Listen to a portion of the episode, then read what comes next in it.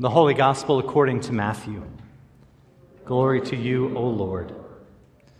Jesus put before the crowds another parable. The kingdom of heaven is like a mustard seed that someone took and sowed in his field. It is the smallest of all the seeds, but when it is grown, it is the greatest of shrubs and becomes a tree, so that the birds of the air come and make nests in its branches.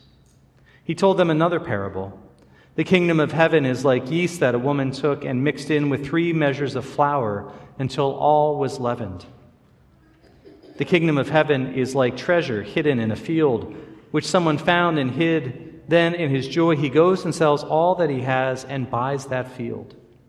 Again, the kingdom of heaven is like a merchant in search of fine pearls. On finding one pearl of great value, he went and sold all that he had and bought it. Again, the kingdom of heaven is like a net that was thrown into the sea and caught fish of every kind. When it was full, they drew it ashore, sat down, and put the good into baskets and threw out the bad. So it will be at the end of the age. The angels will come out and separate the evil from the righteous and throw them into the furnace of fire, where there will be weeping and gnashing of teeth. Have you understood all this? They answered, Yes. And he said to them, Therefore, every scribe who has been trained for the kingdom of heaven is like the master of a household who brings out of his treasure what is new and what is old. The gospel of the Lord. Praise to you, O Christ. Grace and peace to you from our Savior Jesus Christ. Amen.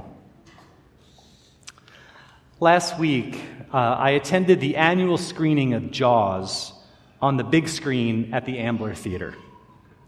Uh, Jaws came out in 1978, 45 years ago. Uh, and so I had seen it plenty of times when it would pop up on TV in bits and dribs and drabs, but I'd never seen it on the full silver screen. And so it was really cool to see it as it had been intended, and it holds up incredibly well. When you think about Jaws, uh, you tend to think about, as I did, the second half of the movie with the giant shark, the hunt for the shark at sea, all the memorable quotes, and the moments that make you jump in your seat, even when you know it's coming. But another moment early in the film stood out to me this time around. Um, and the uh, main character, Chief Brody, played by Roy Scheider, has had a terrible day. A great white shark is terrorizing his small island town, already claiming two victims a young woman and a young boy. And the boy's mother confronts the chief in front of a swath of people at the town pier, and she slaps him and she tells him that she holds him responsible for what has happened. And then in the next scene, we see uh, that Tad's going to run for us. Um, this next scene with the chief later that night with Chief Brody and his son.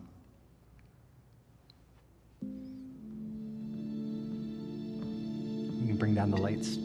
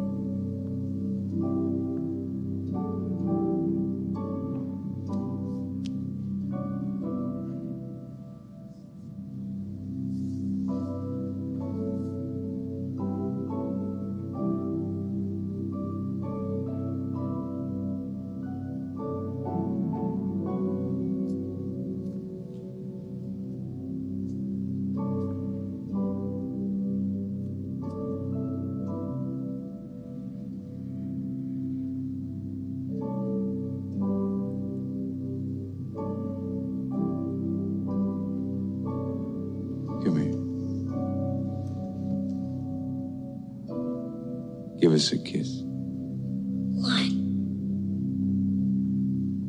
Because I need it.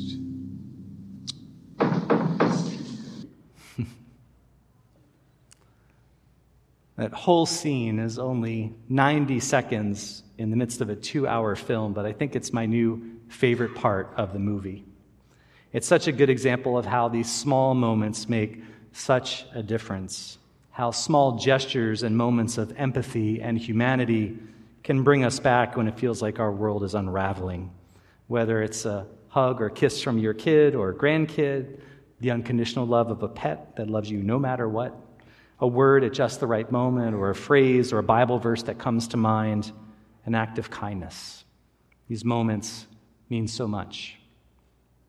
Sometimes those moments are all you have to hang on to in a moment, and you have to trust that it will be enough and hope that it will become something more. The scene in Jaws resonates with me, I think, because it brought back to me when I was a younger pastor at my first church. And I was going through one of my first really hard and heartbreaking moments in my ministry.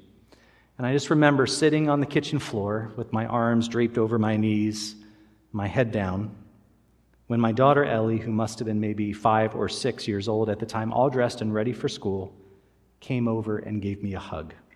Somehow she knew that I needed it. And I just started sobbing in her arms. I really needed it, and I'll never forget it.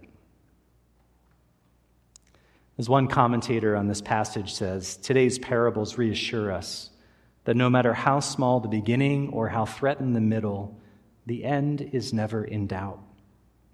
That's what these moments have the power to remind us of that we are loved, that we are not alone, that nothing, as it says in Romans, neither death nor life, nor angels, nor rulers, nor things present, nor things to come, nor powers, nor height, nor depth, nor anything else in all of creation can separate us from the love of God.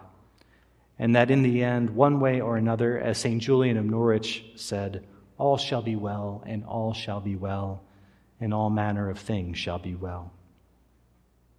These moments have the power to remind us of this essential truth, and yet we can so easily miss them, forget them, or forgo them because they seem so small.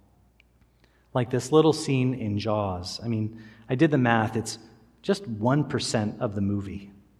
And yet, in some ways, it is what the whole movie is about about love and persistence in the face of failure, empathy for others, and the courage to help your neighbor, even when you have to risk something to do it.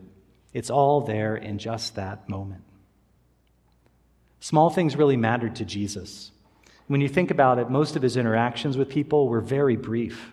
He never stayed anywhere very long on his journey from Galilee to Jerusalem. And yet, these moments were life changing for people in every way. A healing moment, a conversation, a meal, a short teaching like a parable transformed the lives of the people he met, their families, and their communities.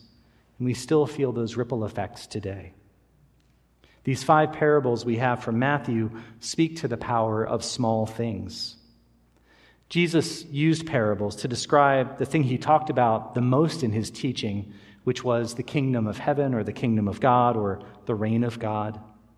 Altogether, there are 50 sayings in the Gospels of Matthew, Mark, and Luke all about the reign of God, including something we say and pray all the time in the Lord's Prayer Thy kingdom come.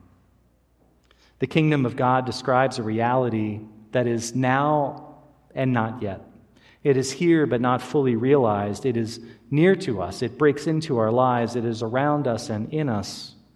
And while we wait for the reign of God to be fully realized, for Jesus' vision to be realized, we get glimpses of this reality now, often in the kind of moments that we're talking about.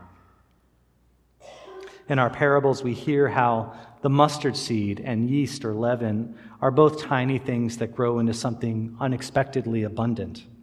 The tiny mustard seed grows into a huge bush that gives shelter to the birds. A tiny leaven can feed many. Those three measures of flour in our reading calculate to about 50 pounds, 100 loaves of bread. I know basically next to nothing about chemistry and cooking, but I see this when we visited local restaurants in Ambler. When we had coffee and conversation at Alice Bakery, we were there when they were making the baguettes for the day, loads and loads of baguettes. And that whole process was fueled by just a little bit of yeast. And when we've gathered at God on Tap at Forest and Main Brewery, one of the ingredients they used in some of their beers is Ambler yeast, which is the yeast that is foraged from the town. And that little bit of yeast helps brew vats of beer. A little bit of yeast not only makes the bread and the beer, but it nourishes people, it employs people, it offers community as people gather to enjoy it, and even helps us to find the kingdom of God right in our neighborhood. Jesus says this is what the reign of God looks like something small that grows and expands and spreads and nourishes and gathers and shelters. And all the small things that we say or do help to bring in the kingdom of God. They're so small that we often don't take note of it, but they have a huge effect on others and the world. Life is so often about the accumulation of small moments that quietly grow into something big. Every big thing is the result of countless little things, seeds and those bits of leaven that have taken root and grown and spread beyond what we could have hoped for or imagined. And when we take the time to reflect back on our lives at how this has happened already, it enables us to look for those seeds of God's reign here and now in the present and into the future.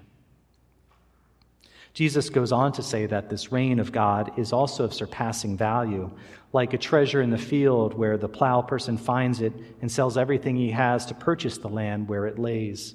And again, like a merchant who, in search of a great pearl, and when he finds it, sells everything to purchase it. It is something so valuable that they let everything else go to obtain it. They invest and give themselves over to it completely. But the kingdom of God is like that. Once you have a taste of it, a feel for it, once you discover it, you don't want to let it go.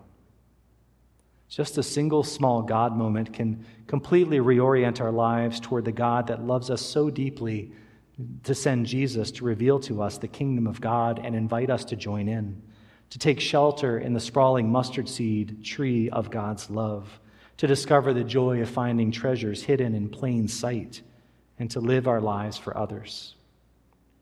Our readings for today call us to remember, to embrace, and to not neglect those small moments in life because they are only small in terms of time, but they are deep and wide and abundant with the love of God, filled with amazing grace. We trust that these small things we experience now, in fact, are the seeds that will take root in us and sprout and grow and flourish and lead us to new life in the future. And the more that we give ourselves over to it, the more we live into it, the more alive we become. So let us pay attention this week to the small moments. Let us create these moments because it is there where we encounter the kingdom of God. Amen.